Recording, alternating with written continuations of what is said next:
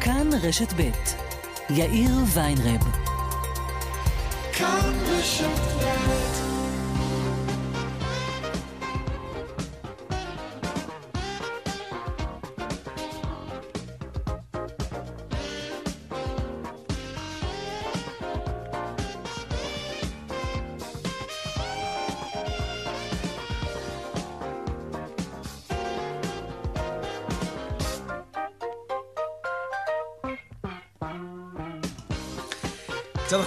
ועוד חמש דקות, כאן צבע הכסף ברשת ב', יום ראשון, שלום רב לכם, שבוע טוב, העורך רונן פולק, בהפקה יעל קטנה שקד ונדב רוזנצוויג, טכנאי השידור שלנו היום הוא אמיר שמואלי. הדועל של צבע הכסף, כסף כרוכית כאן.org.il. אני יאיר ויינרב, מעכשיו עד חמש, אנחנו מיד מתחילים.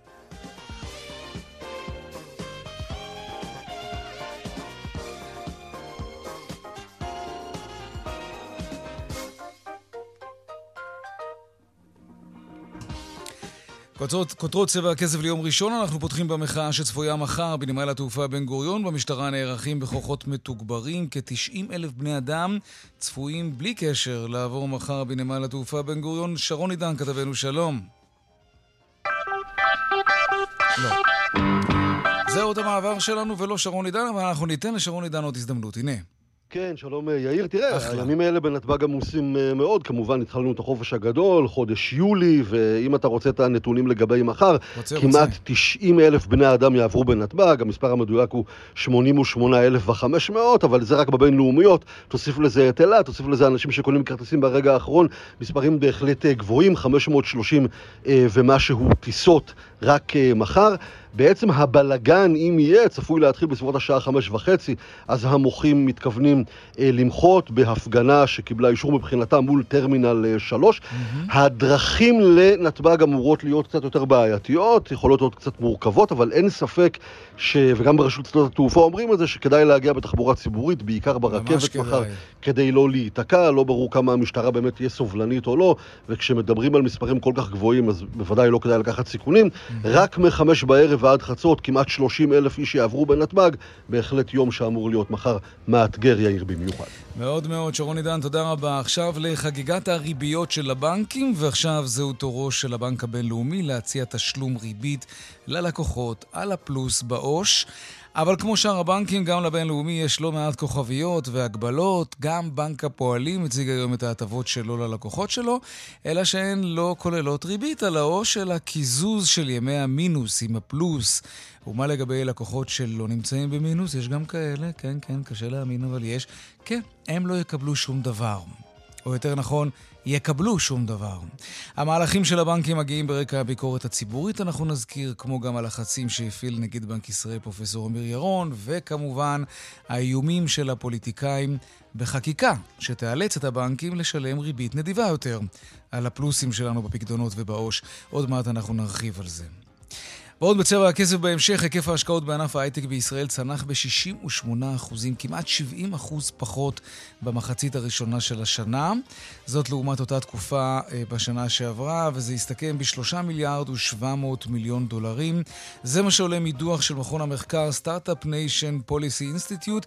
עוד מעט אנחנו נדבר כאן עם אחד ממחברי הדוח. הם אומרים שממצאי הסקירה הם נורת אזהרה, לא פחות. כן, למי שעוד חשובה לו, הכלכלה של ישראל. ועוד בהמשך, פינתנו עמלה ביום, והיום נדבר על דמי השימוש שאתם משלמים על כרטיסי האשראי שלכם. יש גם כמה פרטים חדשים שנוכל לספר לכם על זה, וגם על הרוטב שהמחיר שלו זינק מחמישה דולר ל-70 דולר, מחמישה דולרים ל-70. נדבר גם על זה. אלה הכותרות, כאן צבע הכסף. אנחנו מיד ממשיכים.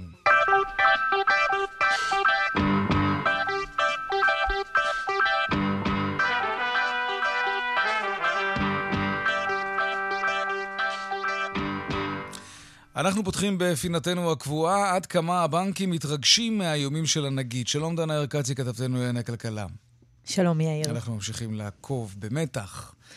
כן, אז אחרי איומי החקיקה, שיחת הנגיד, זה קורה, הבנקים החלו סוף סוף להציע שורה של הטבות ללקוחות, אבל ברובם יש אותיות קטנות והרבה תנאים, זאת אומרת, ממש צריך לעשות מחקר. האם מגיע, מגיעים לי בכלל התנאים? האם יש לי משכנתה, אם יש לי הלוואה צרכנית, רק אז אולי אני אקבל ריבית על עובר ושב, אז בואו נתחיל. כן. כן, אז יש לנו את שני הבנקים הקטנים שהציעו את הריבית הגבוהה ביותר על יתרת העו"ש, בשיעור של יותר מ-2%. הבנק הדיגיטלי 1-0 מציע אה, אה, פיקדון נזיל יומי בשיעור של 2.5%. בנק ירושלים מציע ריבית של מחצית מב- מריבית בנק ישראל, וצריך להגיד, היא צמודה לריבית בנק ישראל. כלומר, אם זה יעלה, אז גם הריבית על העו"ש. אה, תעלה. אבל כשאנחנו עוברים לבנקים הגדולים, יש כבר חבילות של הטבות, אבל שוב, צריך לקרוא ממש בין השורות. אז בנק לאומי, למשל, מתנה את הריבית על העובר ושב למי שלקח משכנתה בבנק. הוא גם מציע 2%, אבל אתה צריך שיהיה לך משכנתה בבנק או גיוצים ב-4,000 שקל בכרטיס האשראי. בבנק הבינלאומי מציעים גם ריבית על עובר ושב של בין אחוז ושמונה עשיריות האחוז לבין שני אחוזים ושני עשיריות האחוז למי שיש הלוואה צרכנית או גיוס בכרטיס האשראי של 3,000 שקלים. Mm, אם ואם ואם. בבנק מזרחי טפחות מציעים ריבית על העובר ושב של 2%, הפחתת הריבית על המינוס של עד 2% והחזר של 1,200 שקלים לבעלי משכנתאות, וצריך להגיד, לטובתם, אין להם התניות באירוע הזה. כלומר, הרבה? העתיקו מהם, אבל אין התניות כמו למשל שצריך שיהיה לך משכנתה. בטוח, בטוח? יש, התנ... יש את ההתניות שיש לכולם, אבל לא התניות לא שמחייבות כאלה עם אותך. זכוכית מגדלת שצריך לחפש אותה. ממש אוקיי. כך. ואז מגיע בנק הפועלים, הבנק המרוויח ביותר במדינה, והוא והגדול. פשוט, הגדול, כן. והוא פשוט לא מציע ריבית על העובר ושב.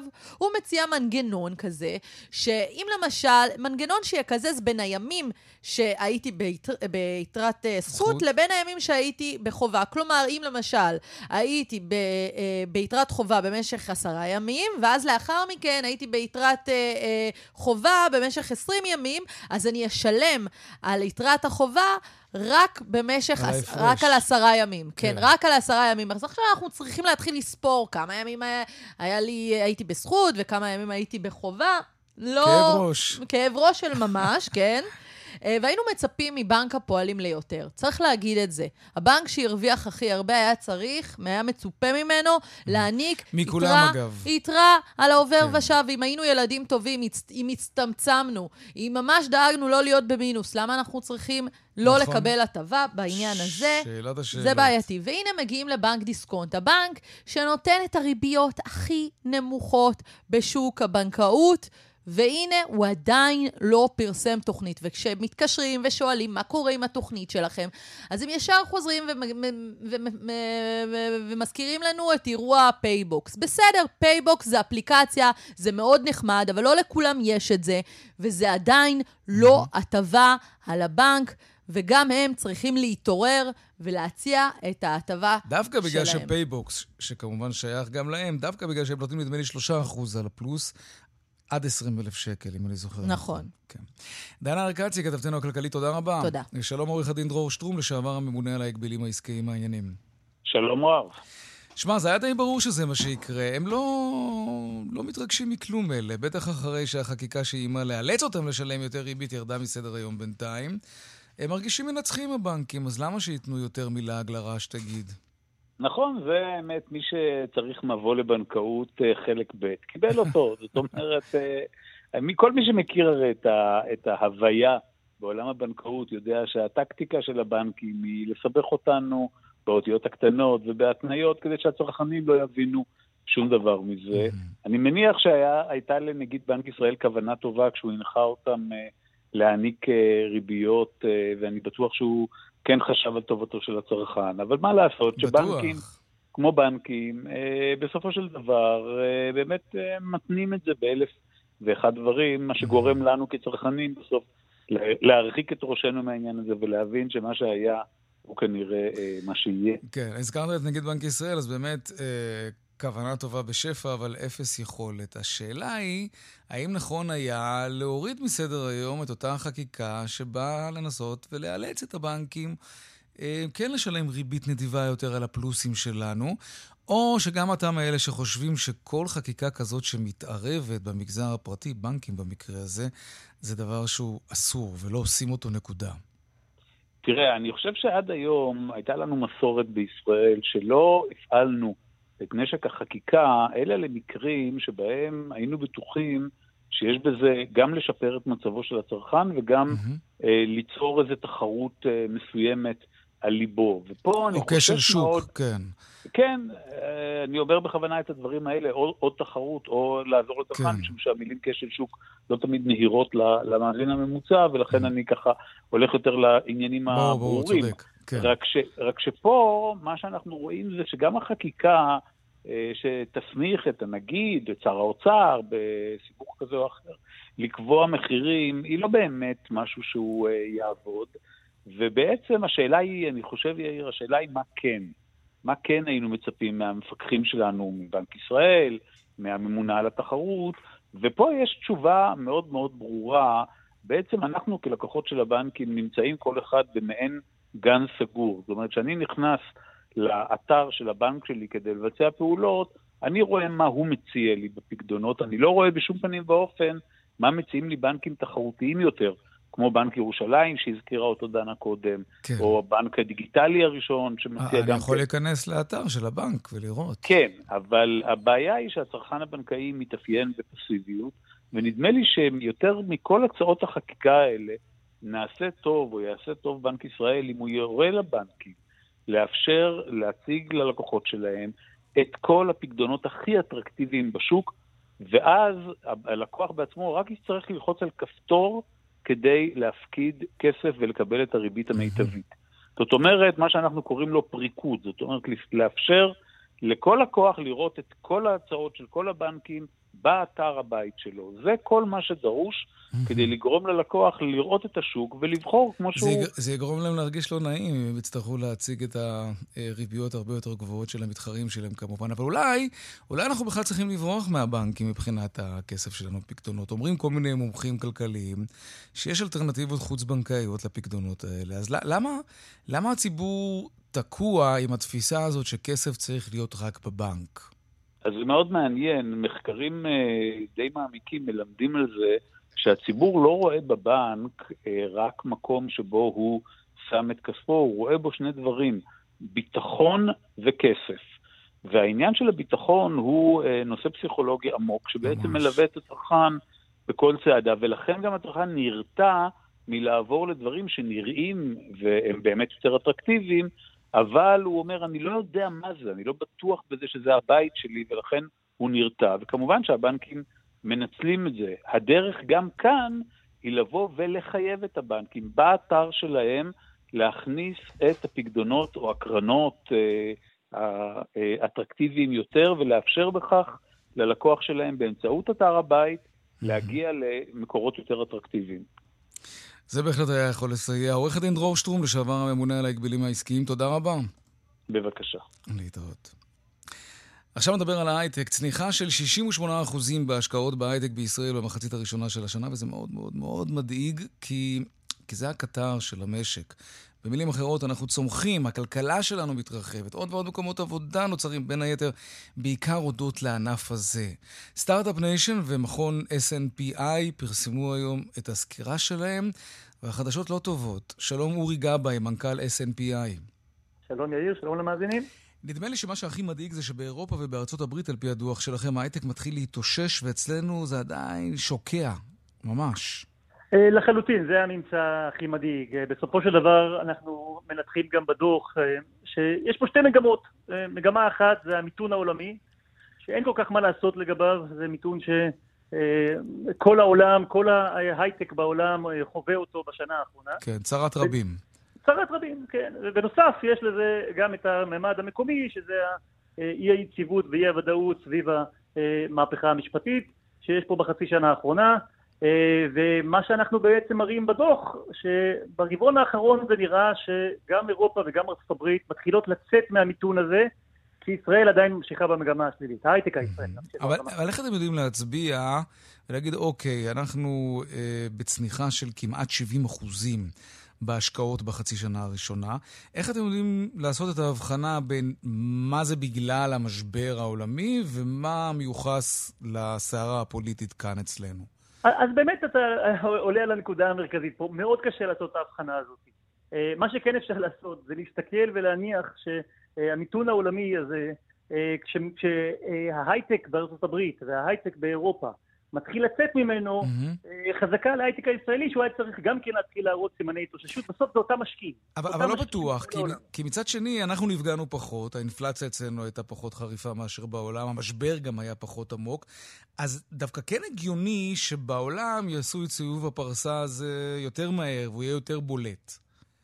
אה, אני לא בטוח בזה. אה, בסופו של דבר אנחנו רואים, גם אנחנו מראים את התנועה של ההייטק הישראלי לעומת האירופאי, לעומת האמריקאי. בשנים האחרונות זה- הם, זז, הם זזו די ביחד. גם בתקופת מהמם. המשבר זה זז ביחד. ופתאום אנחנו רואים את ההיפרדות הזאת, אה, שהעולם מתחיל להתאושש ואנחנו ממשיכים בירידה. אה, האם יש פה הוכחה חותכת? בוודאי שלא. האם יש סימנים לדאגה? בוודאי שכן. ויש לנו את העובדה, כמובן, שאנחנו משתרכים מאחור. מה צריך לעשות, אה, לדעתכם? כלומר, בנקודת הזמן הזו, רק אה, הסרה מוחלטת של הרפורמה היא זו של- שלשיטתכם אנחנו נצליח לעלות חזרה על הגלגל? אה, קודם כל ברור שזה הדבר הכי חשוב, דרך אגב זה לא חייב להיות הסרה של הרפורמה, מספיק שיהיה הסכמות אה, בין הקואליציה והאופוזיציה, אה, לחזור לאיזשהו עולם של ודאות ויציבות, זה הדבר בי פאר הכי חשוב שאפשר לעשות כרגע. מהמם. מעבר לזה, אנחנו גם מציינים בדוח, יש עוד פעולות, אנחנו בתקופה קריטית, חשוב להבין שאנחנו בתקופה קריטית גם בעולם וגם בישראל. כל הנושא הזה של בינה מלאכותית, של AI, אה, פורץ עכשיו בכל הכוח.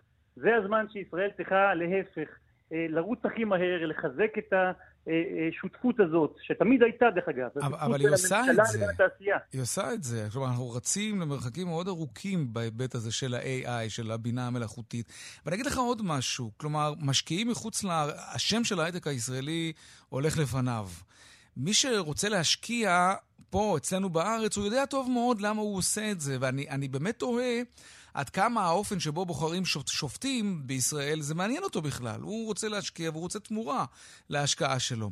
אז למה אתם עדיין חושבים שזה מה שמפריע לאותם משקיעים שלא מזרימים אתה לכאן את בוודאי הכסף? צודק שאת המשקיע לא מעניין אה, אה, כמה חברים יש בוועדה לבחירת שופטים. מה שמעניין אותו זה ודאות ויציבות. זה אנחנו רואים בכל העולם. אני שואל אותך עכשיו, אם היה עכשיו, עכשיו היית משקיע הון סיכון, והיית משקיע במדינה שבה אה, בכל רגע יש משבר פוליטי וחברתי והפגנות ומחאות, ולא ברור כל כך איך לאיפה המדינה הולכת. היית אומר, רגע, בוא נחכה שהעסק הזה יתייצב, ורק אז... חד הייתי- משמעית, אבל מצד שני, הייתי אומר לעצמי, וואו, יש שם מקבץ של מוחות יוצאי דופן. אז, אז גם זה היה שיקול מבחינתי. כלומר, בישראל ישראל היא באמת חלוצה של הרבה מאוד תחומים בהייטק, גם של ה-AI. אז אולי זה דווקא היה חזק יותר מהסערה הפוליטית, שהיא בוודאי תחלוף, אבל המוחות שנמצאים כאן, הם אלו שיביאו יביאו לי את התשואה בסופו של דבר. אז, אז קודם כל אתה צודק כמובן, ובואו אני, אני רגע אחדד את הנקודה. ההשקעות בהייטק הישראלי לא ירדו לאפס. הם עדיין באזור קצת פחות משני מיליארד אה, דולר מהמם. בשנה, זה עדיין סכומים כן. אה, סבירים, הרבה פחות ממה שהיינו רגילים בעבר, אבל סכום, הם סכומים יחסית סבירים. החשש הגדול הוא בדיוק מה שאמרת. החשש הגדול שהמשקיעים האלה יגידו, כן, אני מזהה את הכישרונות האלה בישראל, אני מזהה את החברות האלה בישראל, אני לא כל כך מרוצה מהסביבה שבה הם נמצאים, ולכן אני כמשקיע אגיד להם, אתם רוצים השקעה? Mm. אין בעיה, תעברו בבקשה ללונדון, תעברו בבקשה לסיליקון וואלי, ואז וואו, המוחות האלה עדיין ימשיכו. להמציא, הם רק לא יהיו ישראלים. כן, זה, זה באמת משהו שצריך להדיר שינה מעינינו. תגיד, כשאתם כותבים כזה דוח, ואתם נוגעים גם אה, בסיבות, בנימוקים וגם בפתרונות, איך מתרחקים מפוליטיקה? כי קודם שאלתי אותך למשל, רגע, צריך להסיר את הרפורמה הזאת מסדר היום, ואתה הקפדת ואמרת, לא, לא, לא, אנחנו מחפשים הסכמה. זאת אומרת, איך, איך אתם מתרחקים מזה שיגידו שאתם פוליטיים? הנקודה המרכזית שאני גם מזכיר כל הזמן לצוות שלי ב-SNPI, כן. מי שמדבר זה לא אנחנו, זה הנתונים. אוקיי. אנחנו מנתחים את הנתונים בצורה הכי מקצועית, הכי ישרה, הכי... אה, אה, עם- עם עיניים מכוסות לכל אחד להעדפות הפוליטיות שלו, וכל אחד מאיתנו יש לו כמובן העדפות אה, אה, פוליטיות. בסופו של דבר, כל פעם שאנחנו כותבים דברים שאנחנו אומרים, רגע, זה אינדיקציות ראשוניות בלבד, אנחנו נציין במפורש שזה אינדיקציות ראשוניות. אה, גם, שים לב שכשניתחנו את מה שקורה בעולם, אמרנו, כן, זה מה שאנחנו רואים באירופה, אנחנו רואים בארצות הברית, אבל ברמת המדינה הבודדת יש הרבה רעש. ולכן אני לא יכול להגיד שהירידה בישראל היא חד משמעית בגלל אה, הרפורמה המשפטית.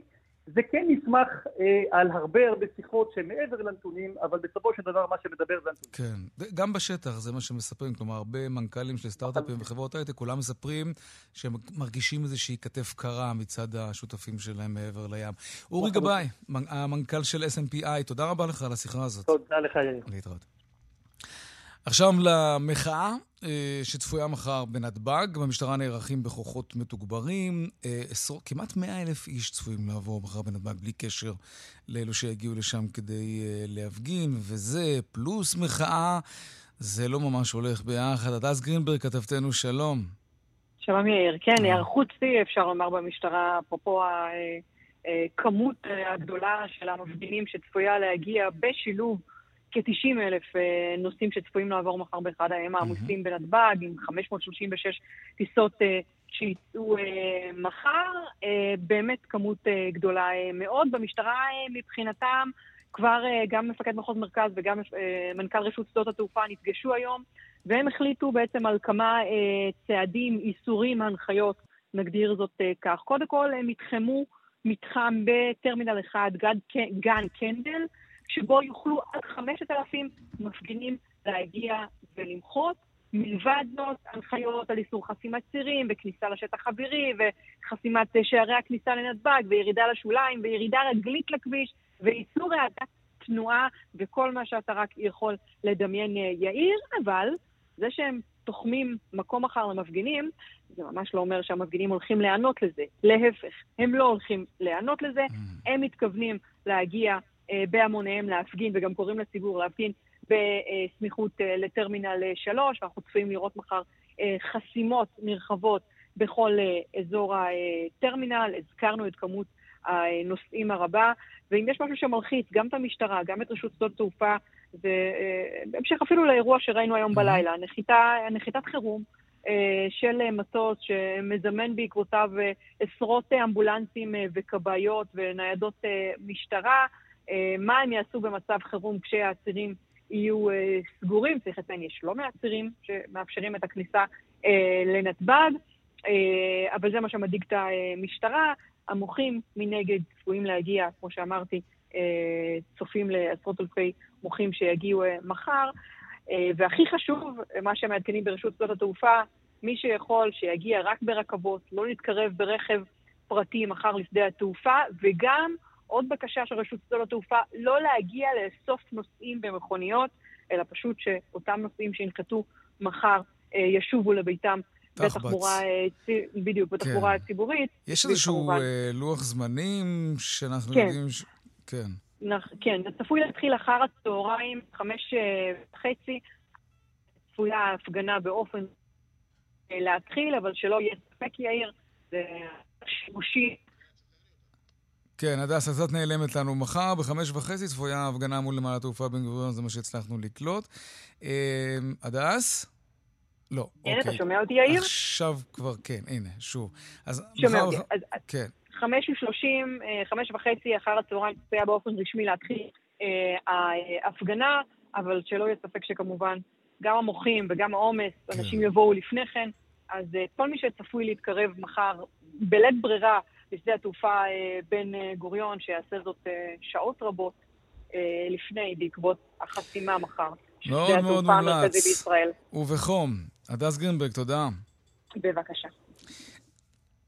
בואו נבדוק מה קורה עכשיו בכבישים.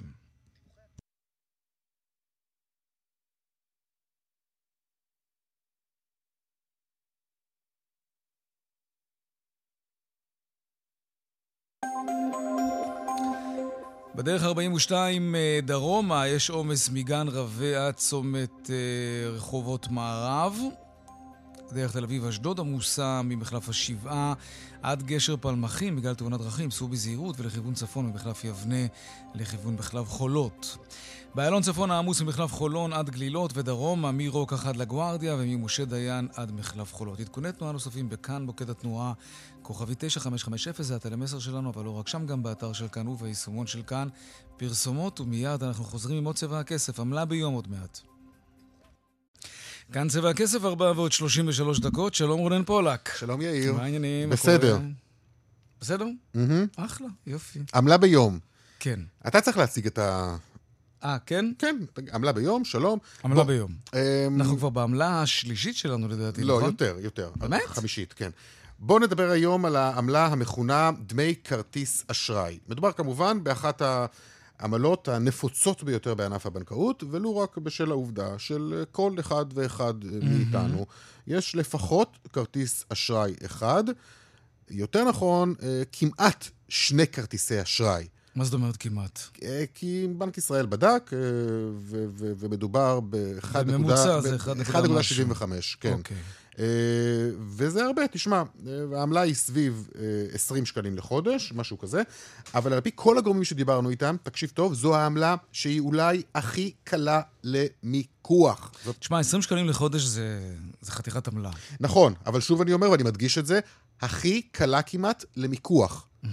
זאת אומרת שאם יש לכם כרטיס אשראי ואתם לא משתמשים בו, נגיד יש לכם אחד עיקרי ואחד משני כזה, אז אתם זורקים כל חודש 20 שקל לפח. קחו את זה בחשבון. אבל, מה זאת אומרת הכי קלה למיקוח? איך עושים את זה? זאת אומרת להרים טלפון לבנק, כן. ולומר שלום, יש לי כרטיס אשראי אחד או שני כרטיסי אשראי, ואני מבקש... אה, לבנק או לחברת או האשראי, לחברת כן, האש- לא כל לחברת האשראי, כן, כמובן. כן, אוקיי. אה, לוותר על הדמי אה, עמלה האלה, גם ככה אנחנו משלמים המון לוותר עמלות. לגמרי? עושים הנחה או שמבטלים לגמרי? אפשר גם לבטל לגמרי. יש אגב כמה סוגים של כרטיסי אשראי, אשראי בנקאי וכרטיס אשראי שהוא חוץ-בנקאי. את שני הסוגים כמובן מציעים לכם אה, חברות האשראי, גם אלה המשויכים, למשל, אתה מכיר את הכרטיסי האשראי שמשויכים לקמעונאיות המזון למיניהן, או ההלבשה, כן. או חברות תעופה. אפשר פשוט כן. להתקשר, בדרך כלל אגב בחוץ-בנקאיים, אה, או אלה שמשויכים למועדונים כלשהם, יש- יש הרבה מלא, יש יותר- אינפלציה של כרטיסי הר- נכון, אשראי. הרבה יותר קל להתמקח לגבי הכרטיסים וואלה, האלה. אני מכיר מישהו שיש לו איזה חמישה-שישה. מיותר לגמרי, מיותר? תשלח אותו אליי, אין הם שום אומרים לך, צורך, יש לא לך שנה. בלי דמי ניהול, אתה ומה- מרגיש על הגובה, אתה אומר, אוקיי, זה- בטח, אני אתקשר, עוד 11 זה- חודשים אני אתקשר, אני אבטל את הכרטיס. תקשיב, בטח, בטח. זה הכי חשוב. מה שאמרת עכשיו זה באמת אחד הנושאים הכי חשובים, אה, כי, כי, כי באמת מפתים אתכם להיכנס למסלול שהוא לא כולל דמי שימוש, אגב, אבל אז, אחרי זה כן שנה משתלם, או. שנתיים כבר יכניסו לכם את הדמי שימוש, אתה יודע איך, ואתם פשוט שכחתם, כן. זה סתם, חבל. לא, אבל תדע לך שלפעמים צריך באמת לבדוק מהן ההטבות שאתה מקבל על זה שאתה מחזיק את כרטיס האשראי של המועדון, של הרשת. נכון, לפעמים, אם אתם צרכנים ממש כבדים, נגיד, של רשת מסוימת, נכון. כרטיס אשראי בהחלט יכול שווה, להיות נכון. משהו מאוד מאוד כלכלי. נכון. נתקלתי בכמה דברים כאלה. כן, כרטיס אשראי אבל למשל אם זה שהוא- סתם בשביל לקבל עכשיו 20% הנחה בקופה, ופעם הבאה שתראו את הרשת הזאת תהיה עוד שנה וחצי, ממש לא כדאי. לגמרי, מסכים איתך לגמרי. עוד נתון מהדוח של הפיקוח על הבנקים בבנק ישראל, כ-18% מההכנסות של הבנקים מעמלות מגיע מהעמלות המשולמות אה, על כרטיסי חיוב. זה כולל את דמי השימוש שדיברנו עליהם, וגם עמלות נוספות, עמלות בעסקאות, ובעיקר עמלות, במת... עמלות במטח, וזה מוביל אותנו, אה, יאיר. לעמלה שנעסוק בה מחר, וייתכן שגם מחרתיים, כי זה באמת נושא מאוד מאוד רחב. כן? ואנחנו לקראת חופשות הקיץ עכשיו. אותן עמלות אה, של העסקאות במטח. אה, של ההמרת מטח. נו, נכון. נתנו ספוילר לפני כמה זמן, אתה לא זוכר את המאזין הזה. שכתב לנו? שב-160 שקל החזר, נשארו לו 20. נכון, לא, אני זוכר מדבר... אני- את זה? נכון, כן, כן. כן, אז זה אותו דבר. לא, לא, זה אותו דבר, אבל לא. כן.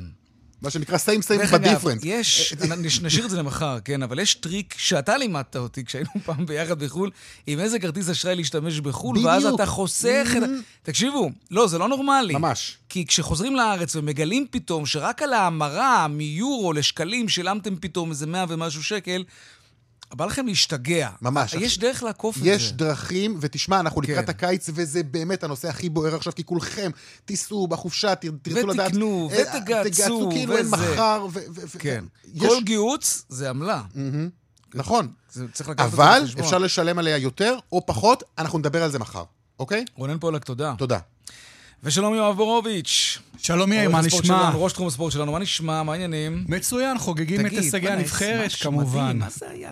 תגיד, אני חייב לשאול אותך, מה זה הגופיות האלה שיש להם שם מתחת? אתה מדבר על החזיות, מתחת לחולצות. לא היה נעים לי להגיד, כן. אבל כן, מה זה הדבר הזה? זה נקרא חזיות GPS. למעשה, מה? כל המדדים... שאם אחד השחקנים פתאום בורח, אז אי אפשר לאתר אותו? כל המדדים הפיזיים של מהירות ממוצעת, של לחץ דם, של. קלמות אנרגיה. למה הם צריכים את הקרינה הזאת באים עליהם? בסוף אנשי הרפואה והמדענים והאנליסטים. ורואים את כל הנתונים על פי ה-GPS.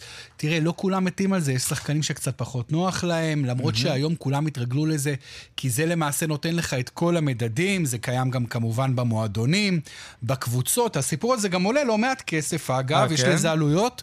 אבל יש את זה גם אם כבר בנבחרת. להפך, מי ששותה את הנתונים האלה, הוא זה שצריך לשלם לקבוצה. זה הכל פנימי, זה הכל נתונים אה, זה פנימיים, כזה, כמובן. כמובן, זה נתונים פנימיים כדי להבין לשחקנים מה הביצועים הפיזיים שלהם, פצועים, לא פצועים. מעניין. בכל מקרה, בוא נעבור לנושא הכספי, אתה יודע כן. שמתקשר ככה לנושא הספורטיבי. רביעי חצי אז גמר. תראה, הצלחה משמעה כסף. כן, ברור. קודם כל, ההתאחדות תצטרך לשלם כל מיני מענקים, אתה יודע, על ההישגים הנפלאים האלה, כמובן, חצי גמר היורו. בצדק. הישג תקדימי בצדק רב, אבל עכשיו האוהדים, אתה יודע, גדל התיאבון. כן. אתמול היו בטביליסי בסך הכל כמעט 55 אלף צופים, מתוכם 750 ישראלים. אה, הכל? התמונה תהיה שונה מאוד בבתומי, ביום רביעי בחצי הגמר, כי אנחנו הדחנו כבר את גיאורגיה, כן. שמביאה את כל הקהל הביתי. אנחנו נשחק נגד אנגליה או להגיע? נגד פורטוגל. אז בהתאחדות אומרים לנו שרוצים שיגיעו בין 1,500 ל-2,000 ישראלים, מקווים ל-2,000 ישראלים שיגיעו לעודד את הנבחרת. אתה יודע, בתומי גם ככה, זה יעד נחשק למדי בעבור ישראלים, ולנו יש לראשונה את המחירים, מה כל הדבר, כמה זה הולך לעלות כל הסיפור הזה. Mm. קודם כל, המשחק עצמו, יאיר, המחירים סופר זולים. 40 שקלים או 33 שקלים. די, נו.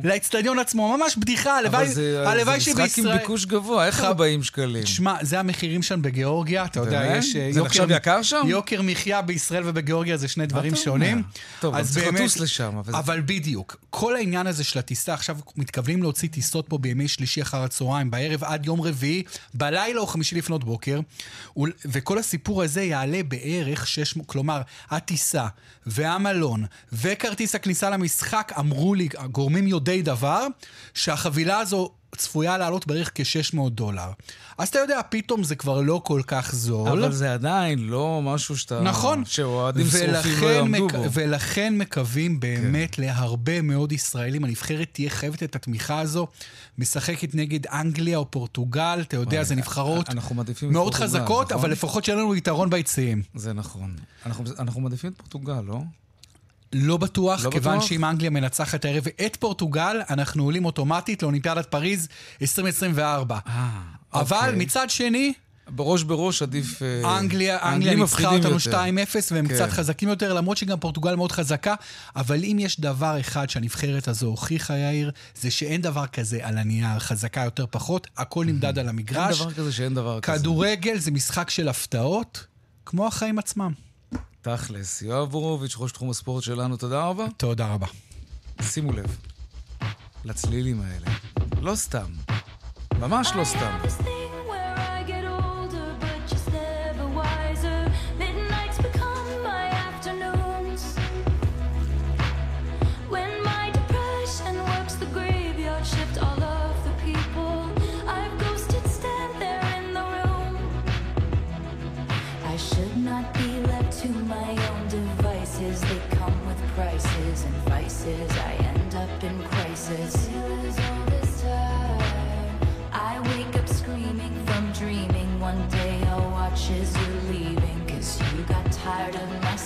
אלון פוכטר, מה נשמע? מעולה, מה שלומך? בסדר גמור, עורך התרבות של כאן חדשות בדיגיטל. אנחנו לא סתם שומעים את טיילור סוויפט, נכון? נכון מאוד. ספר לנו למה.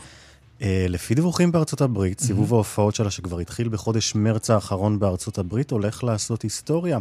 Uh, שמה באתר בארצות הברית, פולסטאר, שמדובר באיזשהו מגזין מאוד ותיק, כבר יותר מ-40 שנה פועל שם, שהוא, הז'אנר שלו זה תחום ההופעות החיות. הוא ניתח את uh, ההכנסות שלה בחודשים האחרונים, כבר שלושה חודשים שהיא מסתובבת לה ברחבי ארצות הברית. לפני שבועיים היא הודיעה על תאריכים לטור הזה בשנת 2024, שיגיע לאוסטרליה, סינגפור וכל רחבי אירופה. שם, לפי הדיווחים, היא כבר הרוויחה יותר מ-13 מיליון דולר, ולפי הערכות, עד חודש מרץ הבא, היא הולכת להגיע ליותר ממיליארד דולר. זאת די. אומרת, הטור הכי רווחי בהיסטוריה. Mm, אה, הייתה ידיעה כזאת על אלטון ג'ון לדעתי לפני כמה ימים, נכון? נכון, שהטור שלו היה... הוא עכשיו הכי רווחי הוא הכי בהיסטוריה. רווחי, והיא הולכת לנצח אותו. היא זאת שנושבת בעורפו, אתה יודע. בשבת הקרובה אלטון ג'ון הולך לסיים את הטור הזה, ההופעות כן. האחרונות שלו לגמרי בעולם במסגרת סיבוב הופעות, הפעם זה יהיה בשוודיה. את השיא שלו, של 800 מיליון דולר, בטור שהתחיל כבר בספטמבר 2018, לשיא הזה הוא הגיע בחודש ינואר האחרון. הוא שבר שיא של אד שירן, ששבר שיא של U2. זאת אומרת שהפעם לא רק אה, זמרת סולנית, אלא בכלל אישה הולכת לעשות את הדבר הזה. וזה נד- נדיר, לא רק זה, הם אומרים שגם היות שהיא לקחה חופש אה, מתוכנן מחודש נובמבר עד פברואר, לפני שהיא יוצאת מגבולות ארצות הברית, אם היא הייתה עושה את הסיבוב הזה רצוף, היא כבר הייתה שוברת את השיא הזה השנה. אה, טוב, אבל כן, החליטה לקחת אוויר, אז יש, יש לזה מחיר. לגיטימי לגמרי. לגמרי לגיטימי. בכלל, זו תחרות כזאת שגורמת לכולנו לקנא, זה פשוט מדהים. בן אדם יוצא מהבית לסיבוב וחוזר עם מיליארד. כן, זה זה מדהים. לוקח לו קצת זמן, הרבה עבודה, לפי כן. הסרטונים לא, לא, גם לא, הרבה זה גשם. ברור, כן, כן, כן. לא, זה מדהים, זה מדהים. טוב, אלון פרוכטר. תודה רבה, ראש יאיר. תחום התרבות שלנו בכאן חדשות בדיגיטל, תודה רבה. נשמע עוד קצת, טיפה ככה. כן, תודה. טיילור סוויפט. ביי.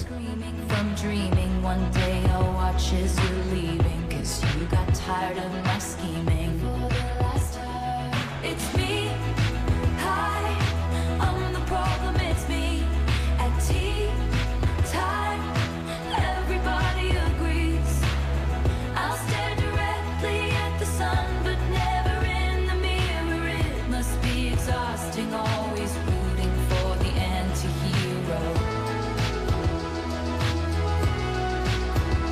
טוב, טיילור סוויפט. אה, בואו נבדוק מה קורה בכבישים. בדרך החוף צפונה יש עומס מגעש עד מחלף נתניה, בדרך 65 מזרחה, עמוס ממחלף עירון, עירון עד ערערה. בדרך 6 צפונה, אה, עמוס ממחלף נשרים עד בן שמן ומעירון עד עין תות, דרומה, מנחשונים עד בן שמן. עדכוני תנועה נוספים בכאן, מוקד התנועה הכוכבי 9550, וגם באתר של כאן וביישומון של כאן פרסומות.